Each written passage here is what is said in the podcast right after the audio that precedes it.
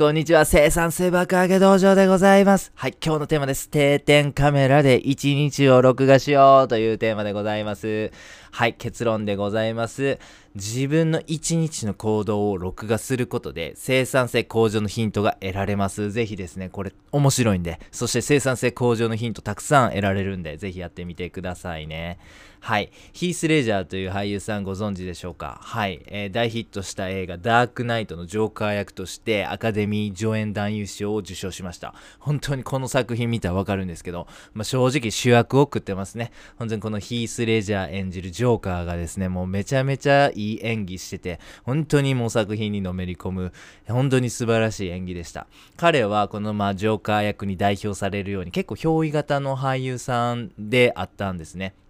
本当にね、もう、このダークナイトを見て思ったのは、これ、ジョーカーって演じられてる？そのジョーカーっていう役柄を誰か他、なんかね、ジョーカーじゃない人が演じているっていうよりも、このヒース・レジャーっていう人こそがもうこれジョーカー自身でしょと、もういう風に思ってしまうぐらい、その憑依型の俳優としてのクオリティの高さというものをね、映画見ながら感じました。そんな憑依型の俳優のヒース・レジャー、取り組みがございます。それはですね、自分の一日の行動を録画してたそうなんですね。ででその映像を見ることでご自分の俳優としてのその改善点とかねあこういう風にしたらいいんじゃないかということを、えー、その映像を見返すことでその自分の演技のヒントとかねあそういうものに利用してたそうなんです。めちゃめちゃストイックですよね。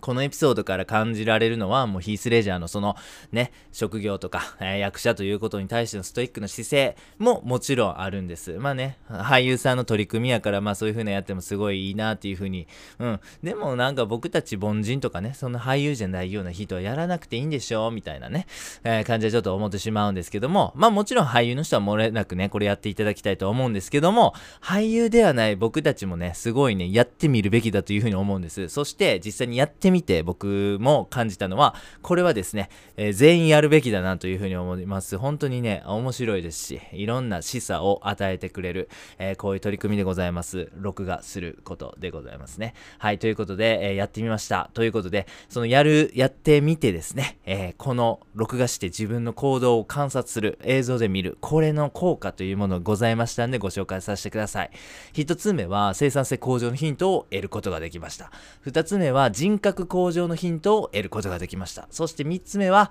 面白かったですね。シンプルに。はい。では、1つずつちょっとご紹介します。生産性向上のヒントを得られました。自分が、えっ、ー、と映ってる映像として、まあ、部屋の定点カメラというか、まあ、一箇所にカメラを置いて、まあ、録画しっぱなしにして、で、まあ自分の行動が映るわけなんですよね。で、その録画した行動を見返すことでもうたくさんの分かったことがあるんです。はい。それは、まあ、まあ、これは僕のケースなんで、まあ、あの、話半分に聞いていただければいいんですけども、まあ、作業の時間が経つと僕ちょっとストレートネックになる傾向があるなと。ストレートネックってちょっとこう前傾姿勢とか猫背になることによって、ちょっとね、あの、肩こりとかいろんなこうね、悪影響が出るような、ちょっとあんまりあかん姿勢なんですね。ストレートネックにちょっとなるなと。あ、なるほどと、最近確かに肩こりがあるなと。これもしかしたら作業の時間が経ったことによるストレートネックが原因になってるんちゃうかということを発見することができました。あと、ディスプレイ間の視線の移動が思ったより大きいなというふうに聞くことに気づきまして、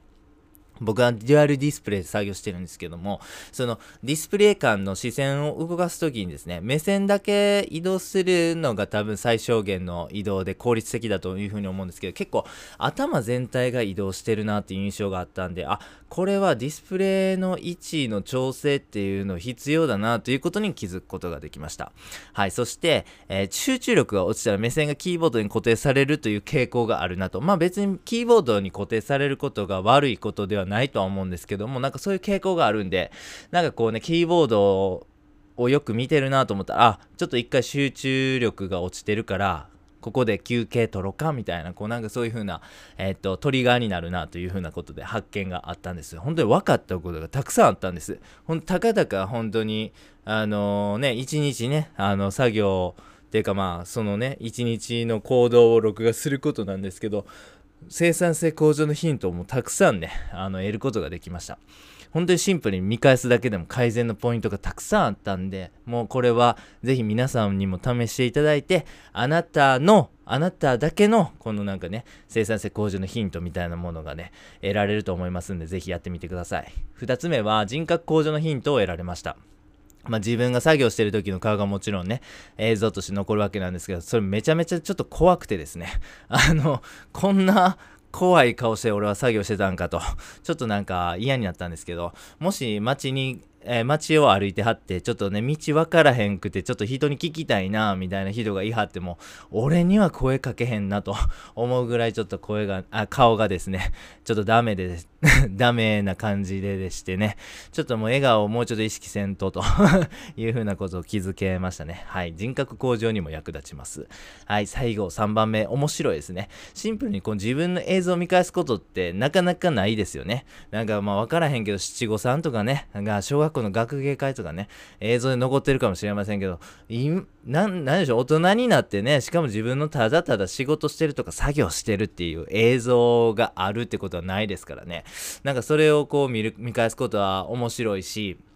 すごいなんか、まあどうでもいいことなんですけど、いろんな発見がありました。あ、なんかブライドタッチは結構いい感じやなとかね。あ、なんか考え事してるとき、ひげ触る癖あるなとか、なんかそんなしょうもないことなんですけどね。なんかそういうふうなことをこう発見するだけのちょっとね、やってみる価値あるぐらいちょっと面白いなというふうに思いました。はい。やる前は半信半疑、うん、あ、どうかな。やってみてなんか、効果というかメリットあんのかなと思ったんですけど、やってみるとこれめちゃめちゃいいですね。ぜひ皆様お試しください。はい。では最後にやってみようのコーナーでございます。スマホなどね、ございますし、めちゃめちゃ便利ですよね。簡単に1日の行動を録画するってできる時代になりました。はい。部屋全体を録画して、えー、それにですね、その映像にこうじ、えー、生活している自分が映り込むみたいな感じのね、映像を撮っていただけるといいと思います。それをですね、見返していただきまして、生産性向上のヒントを得る。これはですね、非常常にメリットが。ございます。それだけではなく、いろんな発見があります。もしかしたらあなたもめちゃめちゃ怖い顔してる可能性もあったりね、えー、いろんなことがわかります。本当にね、ぜひ一回やってみてください。非常に面白いし、そして、いろんな示唆を与えてくれる、えー、録画ですね、えー、ぜひぜひやってみていただければなというふうに考えております。本日は以上です。ありがとうございました。